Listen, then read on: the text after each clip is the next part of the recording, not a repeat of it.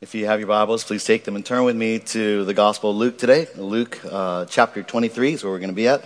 Luke 23, verses 50 to 56. Luke 23, 50 to 56. And uh, uh,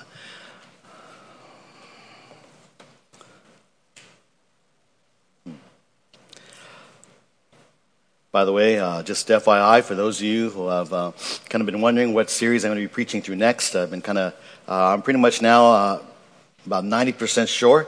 I'm planning to preach through the the book of Numbers, the num- book of Numbers. So if you want to just start reading through that or kind of studying it on your own, you, are welcome to do that. We'll, we'll, probably hit it in about two or three months. I'm with I'm going to take a, a, small break in between uh, after Luke to go through a series, just a short series through the Psalm 119, and then we're going to come and start with Numbers. So uh, I think that that book has a lot to say to us as as uh, um, as a as the people of God.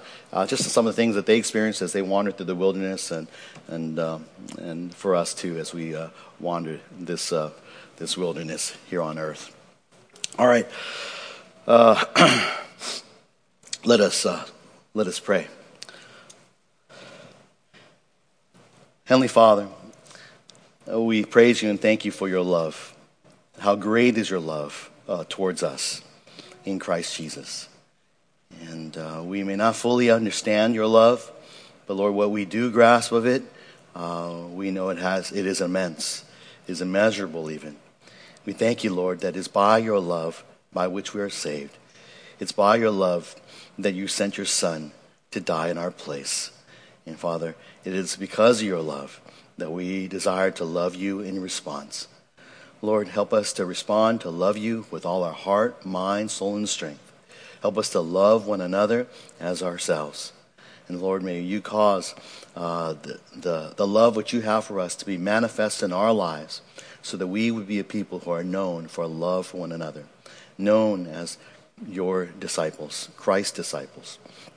God, we pray that your Spirit would teach us now and lead us into your truth and help us to uh, be further encouraged by the, the reality and the truths of that which your Scripture speaks about.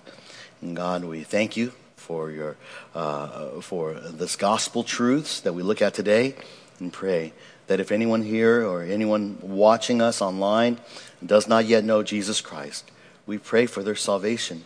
We pray that you would open up their eyes and their hearts uh, to understand the truths of the gospel.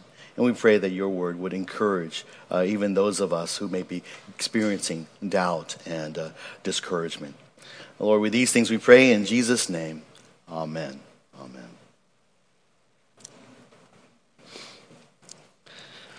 On a, our recent Easter Sunday, maybe some of you, those of you who are with us, you may recall that we uh, studied 1 Corinthians 15, verses 1 through 11.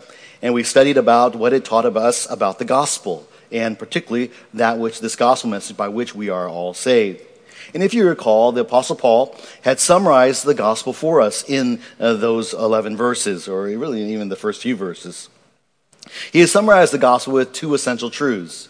And hopefully you remember what those two essential truths are. What are the essential truths of the gospel? That is Christ's death and Christ's resurrection. His death and resurrection are what is the essential truths of the gospel that Paul proclaimed, the, the gospel by which the Corinthians had received and by which they were saved.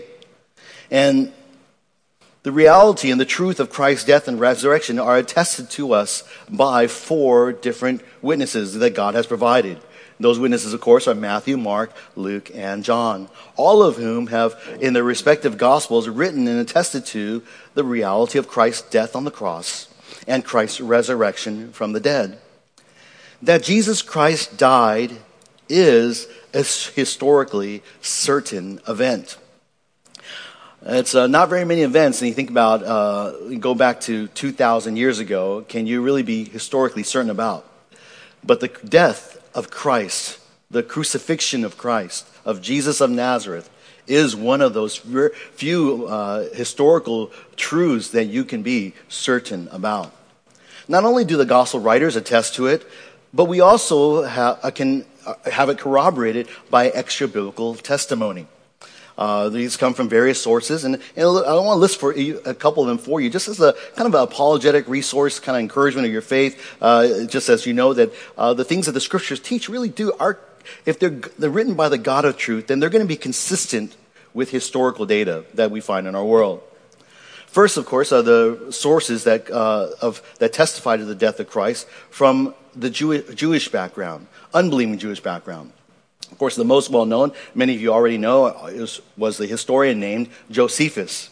He lived from AD 37 to 100, and he wrote in what is known as his The Antiquities of the Jews, his, his historical work of how Pilate had condemned Jesus to the cross. Uh, in addition, another uh, Jewish background work, and, and it was the Talmud itself. The Talmud is, uh, was finalized around 400 AD, but it was actually a compilation of various Jewish uh, documents up to that time, and so much of the writing is of an earlier date. And in the Talmud, we find that though the Talmud is hostile to Christ, it does not believe that Jesus is the Christ, it does speak and makes reference to the death of Jesus the Nazarene, who was hanged on the eve of the Passover. Now, there's those, these are the witnesses uh, among just two of the witnesses from a Jewish background. Secondly, there were attestations to the death of Christ from Gentile background, from Roman background, Greek backgrounds. The Roman historian Tacitus, who lived around AD 56 to 120, so that's the first, second century, he writes in his Annals, his, it's called the Annals, uh, that Christ was put to death by Pontius Pilate. Then uh, there's an interesting one. Uh, uh there's a Syrian Stoic philosopher, Syria uh, being northern Africa, by the name of uh, Mara bar Serapion, Mara bar Serapion, son of Serapion, basically, who in his letter, he was, he was imprisoned, and he wrote a letter to his son. This was written about, uh, scholars believe, around 73 AD. So it's, this is pretty amazing. This is really early. This is not just only a deck, even before the gospel was completed. This guy's writing about it. And he refers to how the Jews killed their king and, and they received the, the just punishment of that by, well, that they were being scattered and uh, scattered abroad. And he, he was an unbeliever too. So both these guys were unbelievers, referring to the death of Jesus. And then thirdly, of course, we find a, a, um, a, greater amount of body of work of attestations of the death of Christ from, from Christian sources, from uh, people who were Christians. There was one named Clement of Rome who lived AD 35 to 99, a contemporary of many of the apostles. He would have even lived during Jesus' day. But he was a bishop in Rome. He, so he's a Roman. Uh, uh, he lived in Rome. And he eventually became a martyr of the church. And he wrote of the death of Christ uh, for the iniquities of his people in his writings. Uh, uh, he, one, uh, there's a one additional particular interesting witness is that of a guy named Sextus Julius Africanus. That's a cool name. You know, we don't call, we don't name kids that these days. My name is Sextus Julius Africanus. You know, that's cool. But anyways, he was a Christian historian written, uh, and he writes in AD 160 to 240. So that's second, third century. But in his histor- history of the world, he refers, he interacts with another older historical work uh, by a man named Thallus. And scholars believe that Thallus wrote his history around 50 AD. 50 AD. So he's interacting with this historical work. This is earlier than Josephus, even. Uh, so this is probably the earliest, he's referencing the earliest historical work that describes uh, the, uh, the uh, the uh, events surrounding the death of Christ. And Africanus basically argues against Thallus because Thallus had basically came with an explanation that the, that the darkness surrounding Jesus' death was actually a solar eclipse. But of course, uh, Africanus, uh, he, he disagrees. And he argues that it, it can't take place. We looked at this last week. Uh, it can't happen because uh, the Passover happened on a full moon, and you can't have a, uh, a solar eclipse on a full moon. Anyways, so these Jewish, Gentile, as well as Christian sources they're all extra biblical sources. They're not in the scriptures itself, but they're extra biblical sources. And this is really cool because, you know, that's how, how we know things true. We look at historical sources. And you say, what do the historical sources say? And especially when you talk about ancient sources, the fact that there's, if you have two people saying the same thing, that's a pretty certain that that most likely, that event likely happened. But when you have multiple sources from multiple different uh, geographic as well as uh, societal backgrounds, it even more confirms the likelihood, the, the great like the certainty of these events. This event happened that there was a man named Jesus of Nazareth, and he was crucified. He did die. These are these corroborate the testimony of the gospel authors themselves that Christ did die. But for the New Testament saints, uh, those who lived during the New Testament era, those who were before the completion of uh, the canon, they did not, per- those who particularly did not personally witness his death and resurrection, the testimony of the eyewitnesses were all that they needed to believe. But they too, according to Paul, had a corroborating evidence. Not the extra biblical testimony, but what corroborated the, the testimony of the apostles that Christ died and rose again. Paul tells us in 1 Corinthians 15, verse 4, that their evidence for the death of Christ was the fact that he was buried. Just as Christ's resurrection was attested by Christ's appearance to many, so Christ's death was attested by Christ's burial. I, I live uh, down in San Bruno where there's the National Cemetery, and you know I, I, can drive by it. I drive by all the time, and I can't help but notice all the gravestones, and you'll see them. And every single gravestone, every place where I see uh, a gravestone, tells me that someone died that that name of the person on that gravestone was dead. And so, in a similar way, when we, when we learn about the burial of Christ, we have a, or we are, at least from common sense, that Jesus Christ died, did die. That Christ was buried is evidence that corroborates basically Christ's death. And all four Gospels significantly include Christ's burial as proof of the certainty of his death. In Matthew 27, 57, 60, Mark 15, 42 to 46, John 19, 31 to 42. And, and John's is probably the most interesting. He has the most detail. And so you can look there and, and along with our text today and find basically the record, the testimony of Christ's burial. Today, we will all basically examine Luke's record of Christ's burial. Jesus' burial by his disciples basically testifies to the reality of his death. And though uh, through our study, I hope to encourage followers of Christ. I know that as followers of Christ, especially, uh, we may go through periods of doubt, wondering, is this all true? A lot of times it's, it's, we, we just come doubt because a lot of times it's just an emotional type of doubt. It's not even like you got some new evidence and you're starting to doubt. You know, oh, I, oh they found something. They found a, a, body in somebody's tomb. And, You know, oh, that. So, so usually it's just kind of like, oh, I just feel like, I wonder, is it really all true? You know, it's, it's just kind of it's a feeling that you had, not based upon any evidence whatsoever, and, and, and that's and that happens. It can happen throughout the Christian life. Just, these thoughts come to mind, and I want to encourage you, particularly this morning, for those who may be experiencing those kinds of doubts, or when you experience those kinds of doubts, that Jesus really did die. That you will understand that not only the Scriptures teach it, but all the testimony from history attests to it. And the question really we should be asking is, why did he die? If he did die, why did he die? And then how will you respond to that? And did he, he because he died for your sins?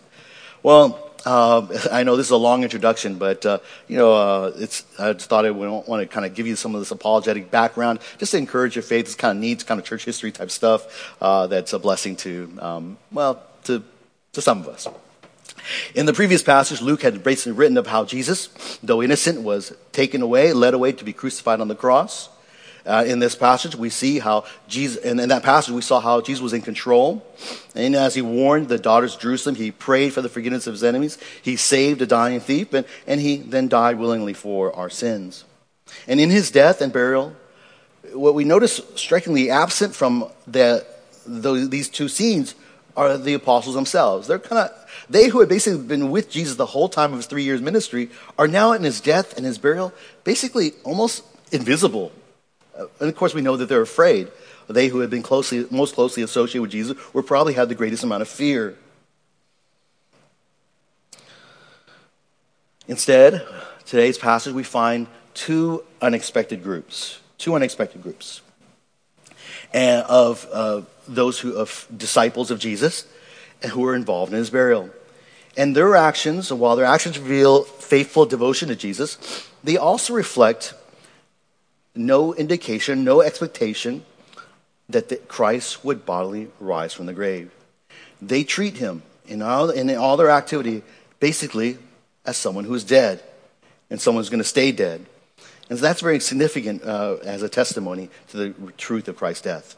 The activity, and we're going to look at it as an outline today, simply a two point outline. The activity of two unexpected groups of Jesus' disciples in his burial testify to the reality of his death. And so that's what we're going to look at today uh, these activity, these two groups, and hopefully you can be encouraged. Anyways, the first uh, activity uh, group uh, that we look at the activity is the activity of a religious leader. Uh, when we, uh, you could actually put down religious leaders. The text only focused on one particular religious leader, but we're going to find that there was actually two religious leaders involved. Anyways, let's look at verses 50 to 53 of, of our text. Luke 23, verse 50 to 53. And a man named Joseph, who was a member of the council, a good and righteous man, he had not consented to their plan and action. A man from Arimathea, a city of the Jews, who was waiting for the kingdom of God. This man went to Pilate and asked for the body of Jesus. And he took it down and wrapped it in a linen cloth and laid him in a tomb cut into the rock where no one had ever lain. Uh, I'll make reference to some of the many of the parallel accounts. And John's parallel account uh, in John 19:39 revealed that it's not just Joseph of Arimathea alone who comes this, this evening, but it's also a man named Nicodemus. Nicodemus who approached Jesus in the dead of night in uh, John chapter uh, John chapter 4 had uh, went was also here to bury Jesus' body. And so we learned that the religious leaders are involved in the burial of Jesus. And that's very striking. That's unexpected because, well, the religious leaders as a whole basically had sought to kill Jesus. Luke, uh, just like Matthew and Mark, chooses to focus only on Joseph, though, and it's John alone who tells us that Nicodemus was there. And although Jesus' most active enemies are, of course, the religious leaders, uh, they were the chief priests, the scribes, etc., they were the enemies of Jesus. Um, we, Luke wants his reader to understand that not all religious leaders were enemies of Jesus. You know, at that time, sometimes we, we might think of people as their enemies. These are the enemies. And so we think of them all kind of, kind of just broadly uh, paint with a broad brush that they're all like that. But not all, not everyone is evil. Uh, even if uh, we may think of a certain group as being uh, enemies of Jesus. And here, even among the religious leaders, there was some who were part of the faithful remnant of Jews that, that God had always, had always preserved those who had faith in Christ as the Messiah and Joseph is one of them. His hometown, we learn, is Arimathea. Arimathea. So uh, there are some disagreements about exactly where that is, but uh, many believe that it's a city that's just, just north of Jerusalem. And so it was close enough to Jerusalem. That's why he could serve on the council, the Sanhedrin. And we are introduced to his character, this man's Joseph Arimathea's character in verses 50 to 51. What kind of man was he? First of all, we learn that he was a member of the council, and that is, he was the member of the Sanhedrin, the ruling body of Israel. He was the, the ruling body of Israel was not just a religious, le- uh, uh, religious leadership, but he was a political leader too. It functioned as a political leadership. And we learn uh, that even though he was a member of the council, he was a good and righteous man. A good and righteous man. And that's kind of surprising. It's kind of like if I were to kind of talk about it today, it's like uh, he was a politician and he was a good and righteous man, you know? Uh, and it's sort of like in our culture, we think, oh man, those politicians, they have to make compromises, you know, they're all, you know, they, they probably uh, have uh, not acted ethically. And I know we can't paint them all with a broad brush, but that's how we classify them. And to hear that this council member, this former member of the Sanhedrin, is a righteous and good man, that kind of stands out. It sticks out for us, to us. We don't, we basically don't expect this kind of man to exist. But of course, there's always exceptions. Luke wants us to remember that. Luke wants us to know that. And Joseph was such an exception. Uh, we see Joseph's righteousness, that he was a good and righteous man, reflected in his activity, in the things that he did. Uh, first of all, it reflects in his attitude toward Jesus. Now, he was one who had basically not consented to the plan of the, of the Sanhedrin.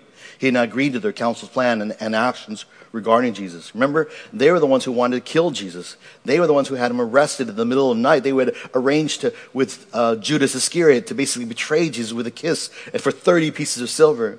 They were the ones who basically during Jesus' trials looked for, for witness, false witnesses to come and accuse Jesus of some crime. They were the ones who drummed up the false charges which they brought against Jesus in order, uh, before Pilate, in order to have him executed.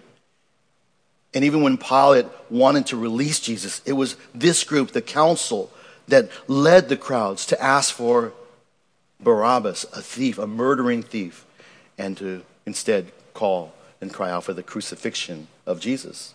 Such was their wicked plan, and we learn that Joseph of Arimathea did not agree to this plan. He was just he he he was righteous. He was looking. Uh, Jesus and Judah, Joseph did not consent to any of it. We learn much more from John's gospel that Joseph of Arimathea was actually a disciple of Jesus.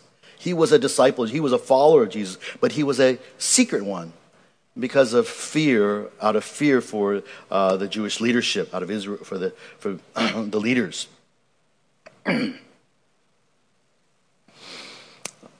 like uh, basically righteous and devout Simeon at the beginning of the Gospel of Luke, Joseph was one who, uh, who was looking uh, for the Messiah. Uh, Simeon was looking for the consolation of Israel. Here, Joseph is known as one who was looking for the kingdom of God. He's looking with, with eyes of faith for the promises of God to fulfill in the sending of his Christ, his King, to rule over Israel and to bring about the, the comfort, the peace, the salvation that he had promised to all of Israel. And when, and somewhere along the way throughout Jesus, through Jesus' earthly ministry, when Joseph Arimathea had heard Jesus teaching, and Jesus, what was the message, main message of Jesus? It was the gospel of the kingdom of God. How one can be enter into and have a hope in the kingdom of a part in the kingdom of God. And so he had heard about Jesus preaching the gospel, and he became somewhere along the way a follower, a disciple of Jesus. Of course, uh, or not of course, but understandably, he was, since he was a man of wealth, a man of prestige, he had a lot more to lose. You know, when you follow Jesus, you're going to have risk losing things. Uh, you will deny yourself. That's part of taking up your cross, deny yourself. And he had a lot to lose, being a particularly a member of the council. And so that's why he became a secret disciple. And so he was found it difficult, and we understand this. Uh, and I don't, you know, uh, I've been talking with uh, uh actually one of our missionaries recently. Um, I was reminded how many of the people, many Christians who come out of Muslim backgrounds, you know, right? They, when they come to Jesus, uh, they are, they don't necessarily start telling their family member that they that they came to Christ because they know that there's a cost to that and uh, they might lose their might be kicked out of their families because they are following Jesus. And there's a there's a process, and we would you know if we were in those situations, we uh, we would understand that there's a risk, and we we pray that they will one day uh, uh take a stand for Jesus. But we understand that there's a there's the fear and of being rejected, of losing things, and and that that that will we pray that uh, those who belong to Christ will grow in that area, and we support uh, want to encourage and pray for those, um, those who risk much to follow Jesus. Joseph Arimathea was one who, like a rich man, difficult to enter the kingdom of God. He risked much to follow Jesus. And he was afraid that he would lose the things that, that he had. But now uh, that Jesus was dead, by the actions of his fellow council members, the, the people he basically went to work with every day, Joseph evidently decided that he would no longer be a secret disciple. He came to understand that the way of his fellow religious leaders and the way of Jesus, they had to separate. He could not continue walking this path and also follow Jesus. And he chose to follow Jesus. No longer would he live in fear. He failed in that he didn't, wasn't able to help Jesus in his trials, or he didn't help Jesus in his trials. But at least in his mind, he was thinking that he will help Jesus in his burial. And so we see his actions reflected, this reflected in his actions in verse 52 to 53. And so he, this man, this man, Joseph Arimathea, this righteous and good man, a member of the council, now went to Pilate. He went to Pontius Pilate, the governor of the, of the region, and tells us that uh, he went then and asked for the body of Jesus. Verse 54 tells us that it was the preparation day, by the way. And uh, this was the day before the Sabbath. It was about to begin. And by the way, it's also the day before the Passover. It was about to be celebrated in all Judea. And Jesus, Jesus had hung on the cross for six hours from 9 a.m. to 3 p.m. Uh, when he had breathed his last. And the Sabbath begins officially at 6 p.m. And no more work could be done at that point. And so, from Jesus' death to the beginning of the Sabbath is only about three hours. And that's all he had time. Can you imagine trying to prepare a burial for someone in three hours today? You can't, it's not even possible, okay? But back then, they, it was hard, it was hard as well. But Joseph of Arimathea makes it happen. He goes and asks Pilate for the body. And uh, and he wants to bury Jesus before the sun sets. It was likely that uh, this was uh, just a, this was also this was desire of, of, Jewish people that those who were basically crucified would be buried before the sun sets because it's a reflection of uh, the law. Deuteronomy 21 verse 22 to 23 required that anyone put to death by hanging on a tree must be buried on that same day, so that the land would not be defiled. So even uh, we see in John's gospel, for instance, that the religious leaders uh, basically wanted to bury the dead people. They, they asked basically to, for the Roman soldiers to, quick, to quicken the deaths of these crucified so they can put them uh, in, a, in uh, their graves. Um, Jesus was now dead, and, and Joseph goes and asks for the body in honor of Jesus as well as in obedience to God's word, God's law, Joseph takes action to bury Jesus. He courageously approaches Pilate for the body of Jesus. He does so. To do so is to basically publicly make known that he, he is somehow sympathetic to Jesus, at least.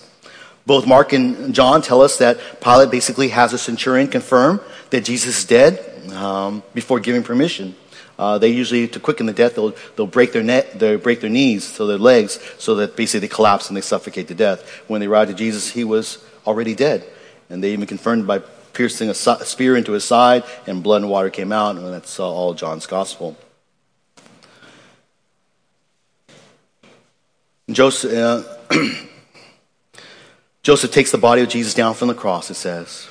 And then he wraps Jesus' body in a linen cloth, uh, uh then uh, normally in those days, uh, commonly criminals uh, like those crucified would be buried in basically shallow graves.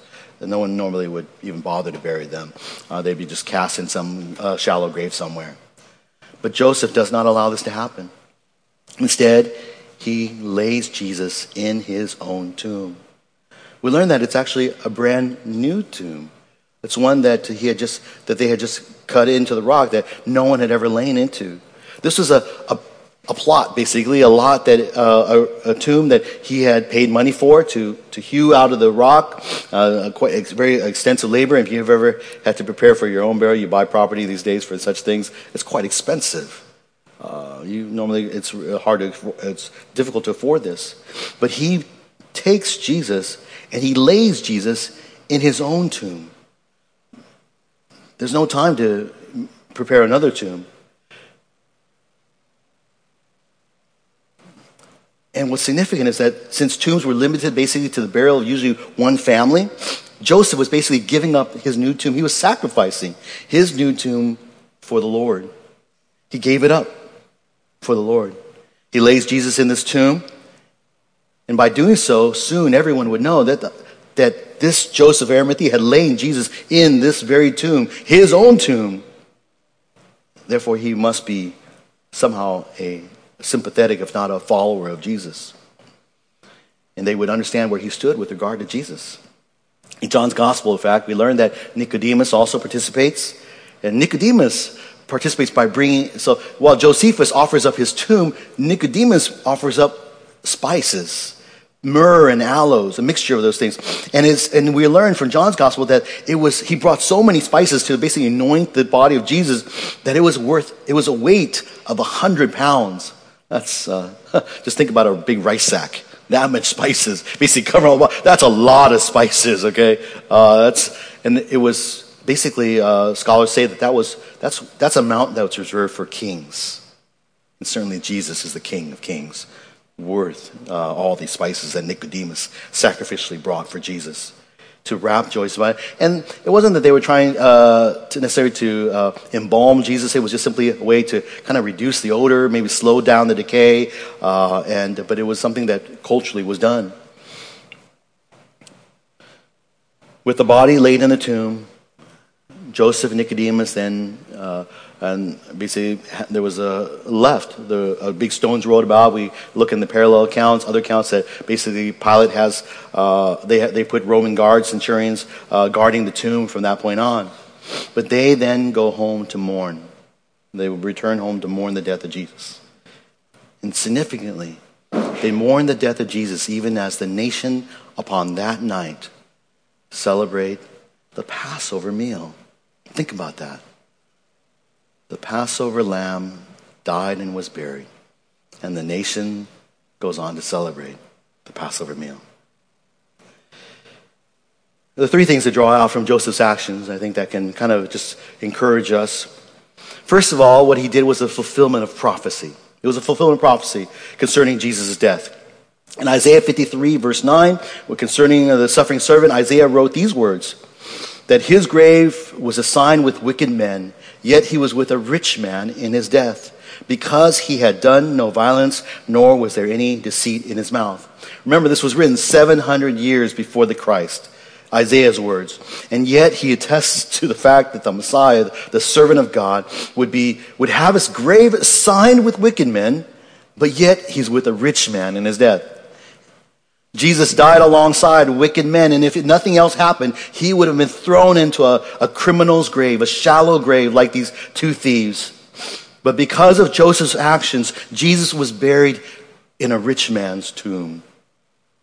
Joseph did so because he knew that Jesus had committed no sin. He had done no violence. He knew that there was no deceit in, from Jesus' lips. He knew that Jesus was sinless, would prove himself to be the sinless, uh, sinless man. And the fulfillment of this prophecy basically goes further to confirm that Jesus is the promised Messiah. That, that, that Joseph is involved in the burial of Jesus. Jesus tells us that Jesus is the promised Messiah. Second thing to kind of just draw out from this, by burying Jesus, we note that Joseph becomes ceremonially unclean. He has to, think about it, it doesn't, it's not mentioned in the text, but he touched a dead body. And according to the law, Numbers 19:11, anyone who touches a corpse is unclean for seven days, and they will remain unclean until they go through a purification, uh, uh, a purification rite. And, they, and during their time, their week of uncleanness, they were not allowed to, at least in numbers, not allowed to be involved in the worship in the tabernacle. We can surmise that that kind of extended to the worship in the temple as well. And so therefore, this whole week, from that point on, Joseph, as well as Nicodemus, could not participate in any of the worship of Israel. They could not involve in temple worship, and they could they had to avoid other people lest their uncleanness, in a sense, uh, uh, defile other people that were near them. And so, consider then that this is the night before the Passover. Therefore, we can conclude or deduce that Joseph, both Joseph Arimathea as well as Nicodemus, did not spend that evening celebrating the Passover with their families. Their families might have continued, but they were unclean. They had to separate themselves in order not to defile their family. And these were devout men, so they weren't going to be just, oh, well, wink, wink at the law and just going to have a dinner anyways. Kind of, you know. Well, anyways, I won't go there. Uh, Jesus, and we learned that for Nicodemus uh, and for Joseph of Arimathea, Jesus is worth the sacrifice. This devotion to Jesus would separate him from his family, even, would separate him from his fellow uh, uh, council members. It would set him apart. His identification with Jesus through, the, through this burial was basically the beginning of that denial of himself that would be necessary for Joseph as one who followed Jesus. You have to take, Jesus says, anyone who wishes to come after me must deny himself, take up his cross, and follow me. And that's what we see Joseph doing. And that's encouraging for us. Jesus is worth the sacrifice. Thirdly, we draw out that Joseph's actions, basically to wrap up Jesus, anoint Jesus, even bury Jesus in his tomb, in his own tomb, indicates that Jesus is dead. Nothing was going, and nothing as far is going to change that, at least by the expectations of Joseph and, and Nicodemus. There is no indication that he expects Jesus to rise from the dead. And what's more, we, we already mentioned that Jesus' death was confirmed by his enemies, by the Sanhedrin, by the Roman authorities, by, Pilate, by the Roman centurion, and by Pilate himself before they would release the body of Jesus to Joseph. Jesus did die historically certain event, not only because the scriptures tell us, or because the scriptures tell us, but we see it by his action, by Joseph's actions. Although Joseph had not expected Jesus to be resurrected from uh, the dead, it is interesting to observe that basically Joseph's life was changed. It was transformed because of the death of Jesus. We're not completely sure because we're just there's a lot of um, blank space in there. We're not really completely sure of what he understood of Jesus at this point. Did he understand that Jesus died as an atonement for his sins? But nevertheless, we find that Joseph's life is changed from this point on. He no longer remains a secret disciple, but a, a public one.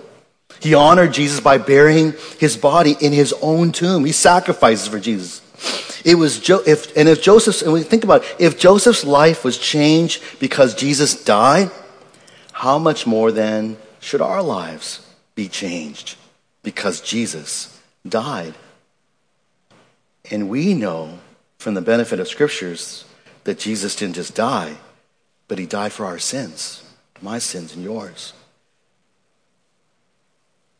And of course, on top of that, you know, we'll get there, but he rose from the dead as well. These are life transforming truths, transforming how we live. And think about later on, too. We're going to look at this from apology standpoint. The apostles at this point are, are missing, they're afraid. But when they know, when they learn of Christ's death and resurrection, that will transform their life. They will turn, be, be transformed from fearful men to fearless men who give their lives for Jesus Christ.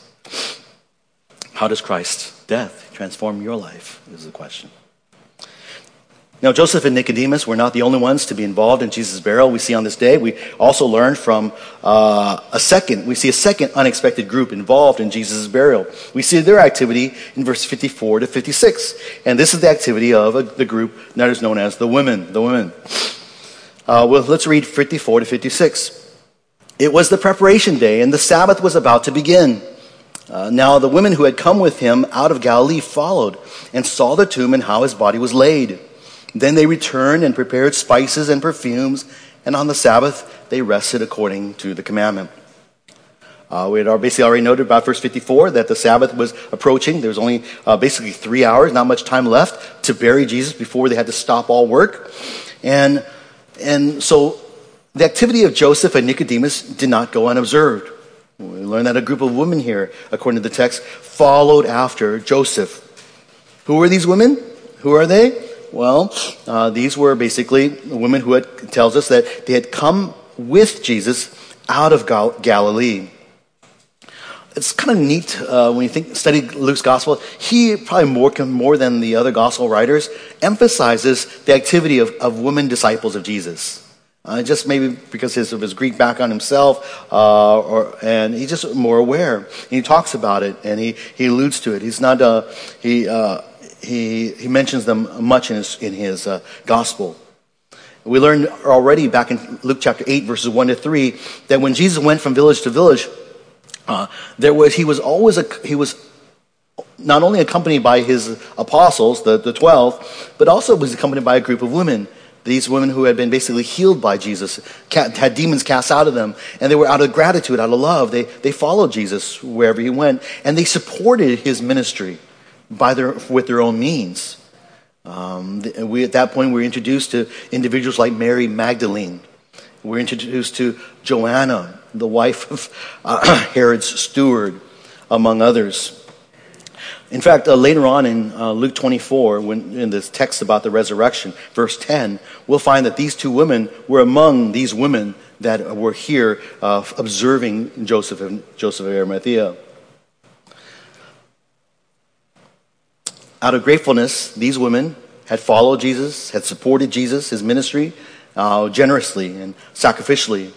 These were faithful followers of Jesus. They not only were experienced physical, uh, usually physical or spiritual healing, uh, having demons cast out of them, but they had heard his truth. They had heard the, the message of the kingdom, and they had believed and followed him.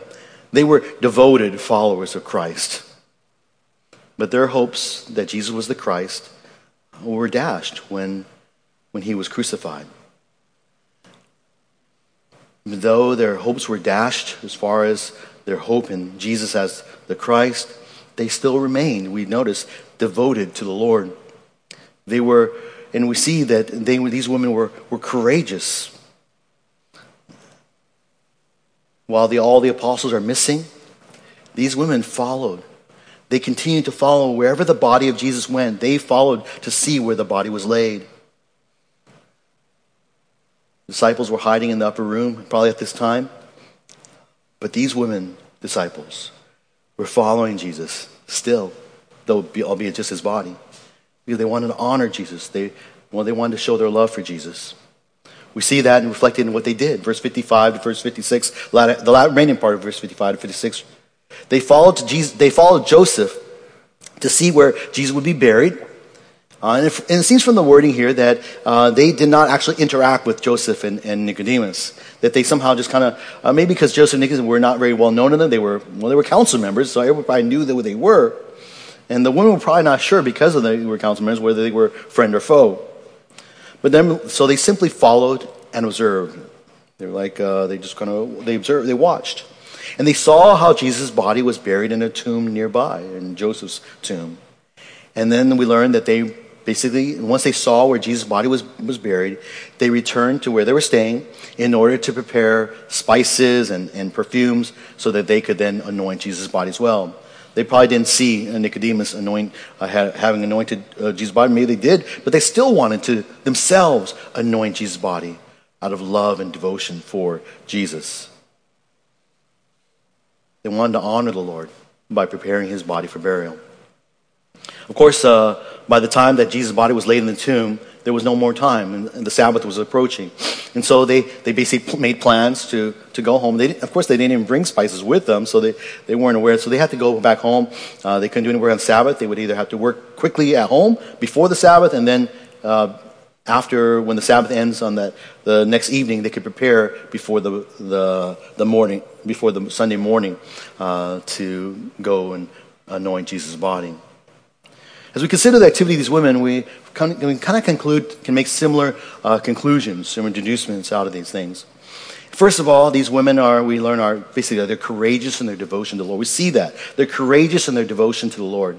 They're willing to take a risk.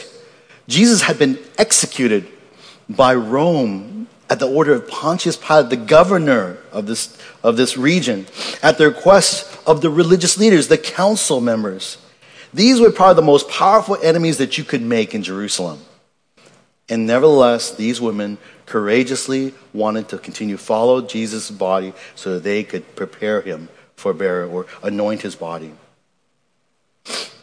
Who was to say that the religious leaders wouldn't have, couldn't have turned against anyone who was following Jesus and arrest them as well? And that's why the disciples, the 12 disciples, the 11 disciples were hiding. And we see then, or we're encouraged to, to see from these ladies' example that Jesus is worth the risk. He's worth the sacrifice, but Jesus is also worth the risk for those who follow Jesus. Whereas the apostles were nowhere to see, these women followed the body of Jesus as it was taken down from the cross, brought to the tomb. And we see that even in his death, they were made plans to honor Jesus, to put him first, wanting to anoint his body with, with, the, with the perfumes and spices. And he was worth the risk, he was worth following. Is following Jesus worth the risk?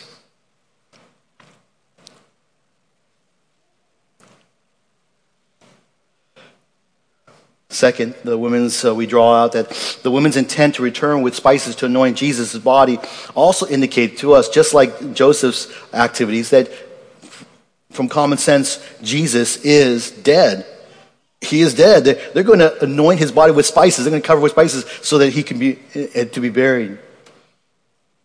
Even for these women who had followed Jesus throughout his ministry, they'd heard him even talk about, uh, probably even talk about he, how, uh, about eternal life and things like that, and about resurrection.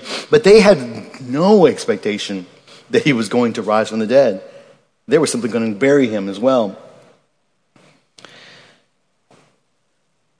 Although the women also did not expect Jesus' resurrection, their devotion to the Lord in the face of apparent defeat is an encouragement for us. It's encouragement for you and me to always seek to honor the Lord, whatever the circumstances may be, to honor the Lord, to follow the Lord, to, to, to, to, uh, to seek to, to glorify the Lord in our circumstances, when they're, whether they're good, whether they're bad, when it's safe and when it's dangerous, even.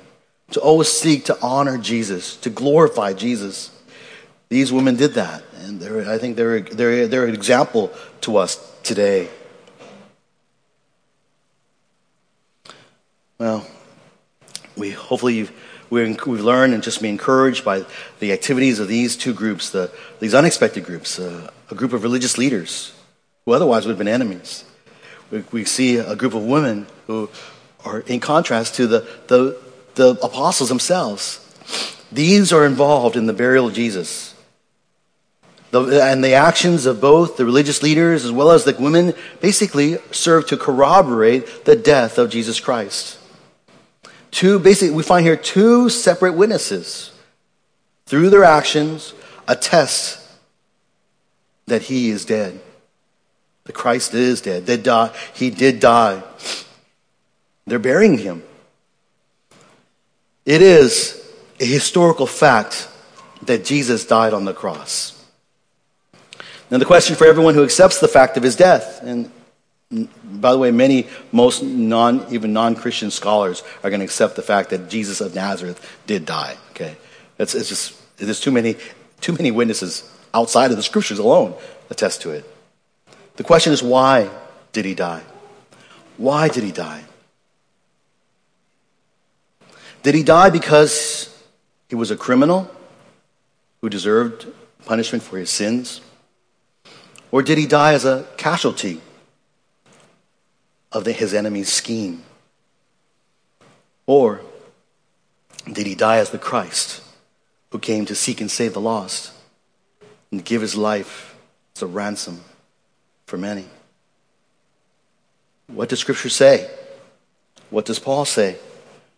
We've already remembered, for, we've already learned from 1 Corinthians 15 33 to 4. For I delivered to you as of first importance what I also received that Christ died for our sins according to the Scriptures, and that he was buried.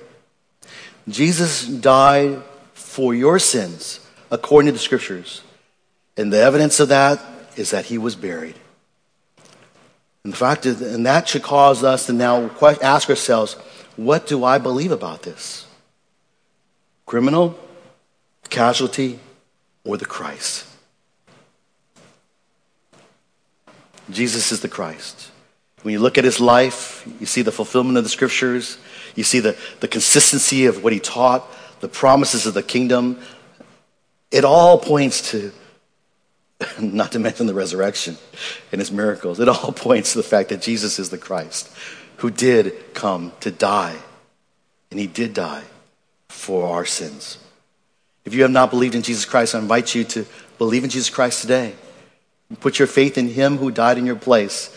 His death is a substitutionary atonement. He died in place of you, paid the penalty for your sins, so that you who trust in Jesus might be forgiven, might be reconciled to God, our Creator, the maker of all heaven and earth. You can believe in him today. And I hope for those of us who have already, those of us who already, already have believed this gospel truth, the question for us is, is then how does this truth, the Christ death, affect your lives? It is a certainty. Yes, there may be times of doubt, but hopefully you, we will be, affirm ourselves with what the gospel says, what the, what the scriptures say, and it is a certainty that Christ died. You can't get around this circle of doubt. That's really the best thing. When you, when you have doubt, just go back to the cross and ask you, did that really happen? The world says it happened. Now, the question for us is to remind ourselves why did he die then? He died for your sins, he died for my sins. And that oftentimes, well, as we come back to cross, we come back to, we come back to Jesus, we, we turn our eyes back to him, we follow him.